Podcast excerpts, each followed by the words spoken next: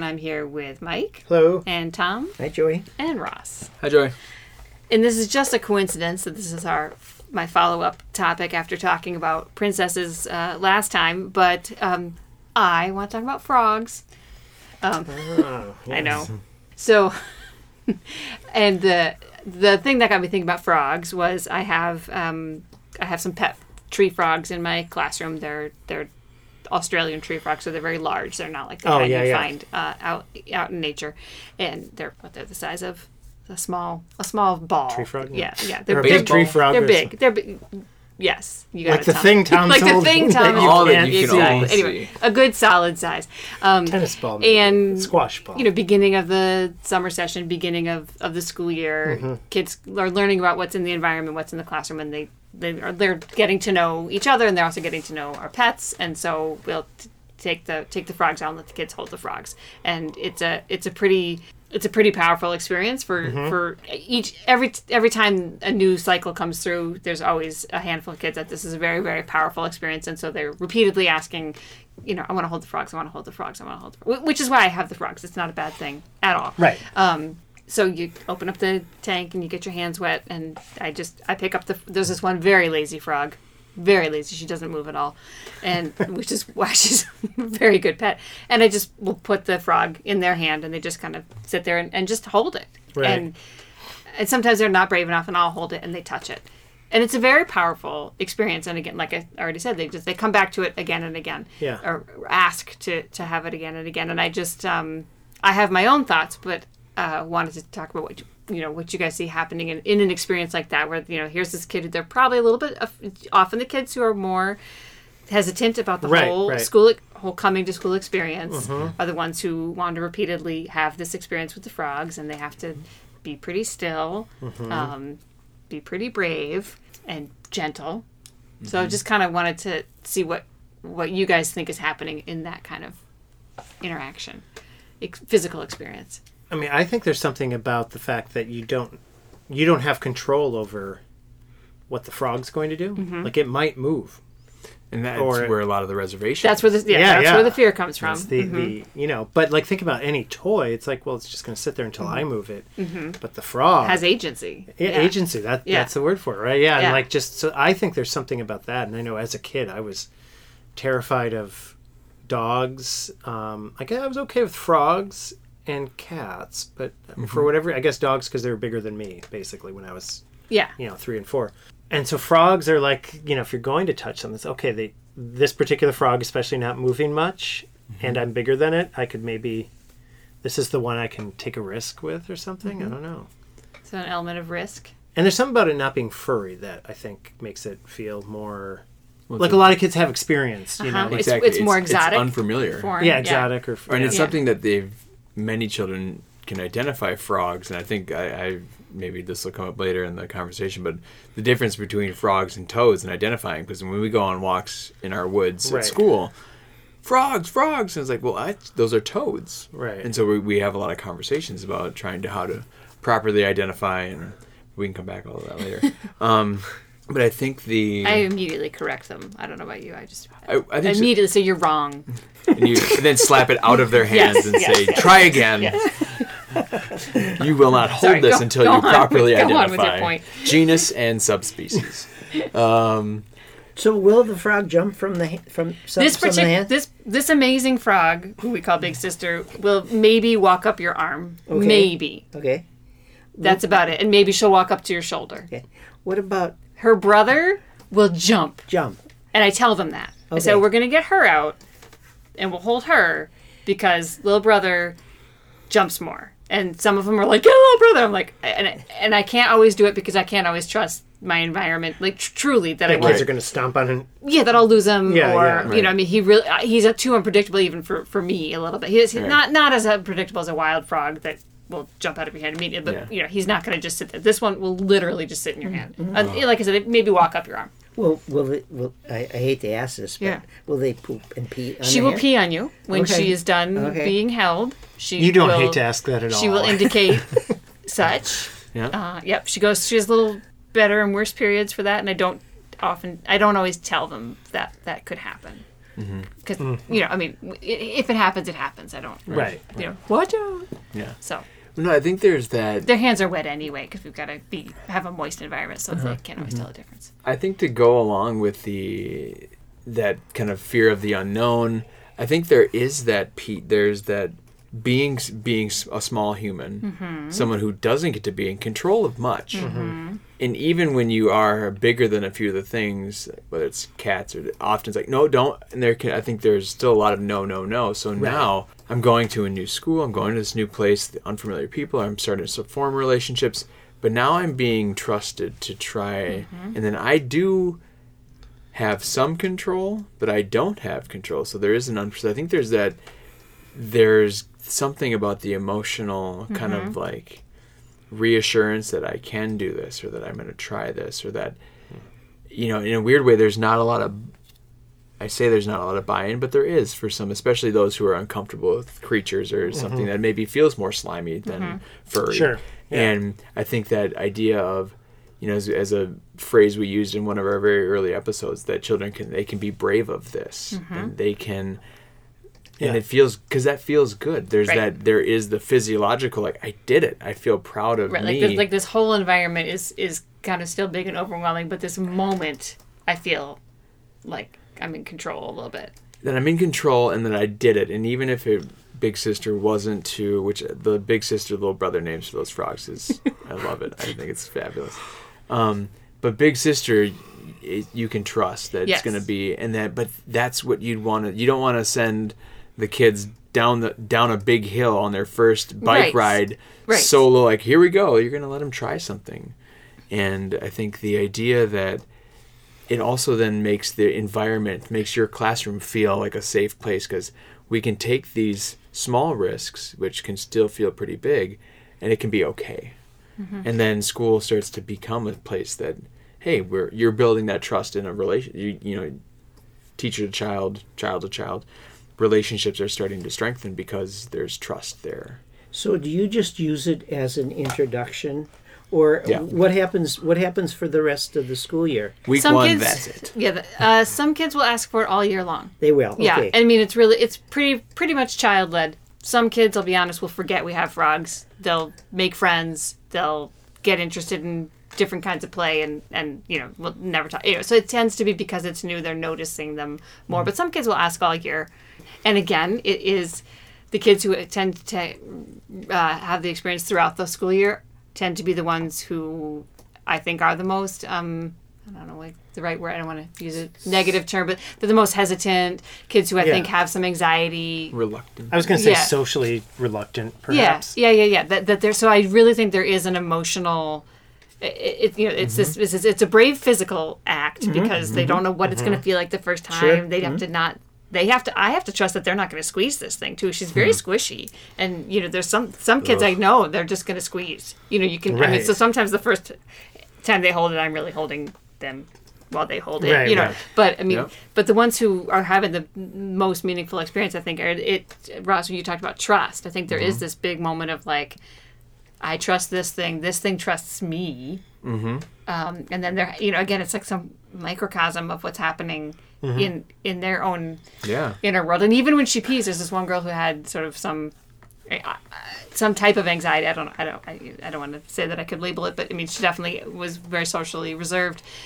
She was uh, uh, through the whole year asked to hold her, and she got peed on a couple times, and it was awesome because she would laugh. I mean, your big sister, Right, she, she'd be like, she peed. I'm like, oh, she's done. And we'd put her back in, and we'd wash hands, and she, but she would laugh. Mm-hmm. so here's this kid who that the, the trust that she was able to you know, to create with this little small creature. She couldn't do it with 18 kids in a classroom, Right. Mm-hmm. but she could have this relationship with this. And, and this brings up a thing that I see kids Pretty easy do. too. You don't have to talk. And um, I see kids just doing it like with worms they find Yes. or things where Yes. Yes. they start personifying, like reflecting on the worms like, oh, she loves me. Mm-hmm. You know, and it's like then the worm is just kind of wiggling around. Like, mm-hmm. look at that. yeah. But I have to take and Yeah, or, but now- I have to I have to take it take- back to school. I have to take care yeah, of it. right. And then it becomes It's like sort a of like what they're- they need, they give. Yeah, yeah. That's what I No was worms. too. Is exactly where I was thinking when I was thinking about this Yeah. conversation because I think yeah, not everyone's gonna have a pet frog. That's Right. And right. It, and kids it happens with stuffed animals a little Slugs. bit too, where kids will do it, but it's a Right. different I think a real animal Yeah, no, I, I the- know. that That's what I was going to say. and the real something trust, different. I'm There's not gonna squeeze a little this bit of that, you know? like personifying or projection, Mm-hmm. but there's something that's different, and I think it is. I don't know, for lack of a better word, the animation, the movement Mm-hmm. of that thing of like, and then they they read into the, they're doing that because they're they're telling me they want me to take them in or Yeah. they're Yeah. asking for help or whatever Yeah. uh, whatever Right. And there's a real thing that's happening with I, I won't speak to a worm, but there is a real thing that hap- that's happening with this frog. I mean, if a kid flinched and you know, obviously this frog is going to respond. I mean, there, it- yeah it, right Yeah. right It there is a real uh, re- Sure. reciprocal thing that's happening. Yeah. I mean, the, the frog is relaxed because the kid is relaxed. I mean, not to overstate it, but I mean, Right. you know, Mm-hmm. Yeah. so so I do think, and same thing with a worm. You know, if, if you just relax your hand, the worm's going to stretch out, or a slug is going to Right, stretch out and and y- let you watch it move and, and things like that. So. So, so how did it how did it come about that you had the frogs in the in the room in the first place? Was this your plan altogether, or uh, from the start? No, my school has pets. We certainly believe in children having relationships with animals, Mm-hmm. and that we want to have the appropriate appropriate pets around. So we have we happen to have some turtles, um, fish. Someone's got a snake, and the occasional chicken. That's a longer story. Um, the occasional chicken I, that's well, more yeah. Uh, anyway, I so, like that phrase. So because of this, people want to give us animals. Yeah. So the so the backstory is that somebody donates Yes, you donate. Yeah, and so somebody who had a connection to the school uh, couldn't couldn't care for the frogs anymore, and, and offered them to us as a pet. So. Um, so that's how they came to be. So I mean, definitely knew I wanted. We are we're open to having pets that we can manage the care of mm-hmm. that are mm-hmm. safe for children. I got this Komodo dragon that, that are- I can't that are- accessible for children, right? Mm-hmm. You don't want to. Horse. Well, I would love to have a horse. I was thinking like a tarantula or something. Yeah, or, uh, yeah. You know, I, that I, don't- I can't think. I, I've had one, I know. I'm sorry. I can't, I can't think of an animal right but now. I will say, I will say, tarantula, Appropriate. a very boring pet yeah because most of the many of them are nocturnal. Anyway, I learned that fact the hard way. well i have to say at our school um, frogs are it's we have our pond with a boardwalk was gonna and yeah. and this has been another good year like it's very rainy or was very rainy at the beginning so we had lots of tadpoles so the kids are in there with the nets you know Yeah. catching tadpoles Mm-hmm. putting them in tanks in the room watching them turn into frogs then bringing them back Mm-hmm. and watching that whole thing but there's this one kid we have like a summer sort of school age like camp. Yeah. we went to the zoo and this one kid is like looking so he can read right? So it's, i'm not used to this right? Like oh my god we have kids who read. They're looking at their maps on the bus ride to the zoo and the teacher just asked what do you want to go see? And he's like i want to go to the frog pond. And there's at the como zoo there's a pond that's called the frog pond because it, there's a sculpture of a frog. Oh, yeah. he wanted it's to get real not an frogs. actual frog pond. Mm-hmm. But I realized, like, well, there is a frog in the zoo, and I can show it to you.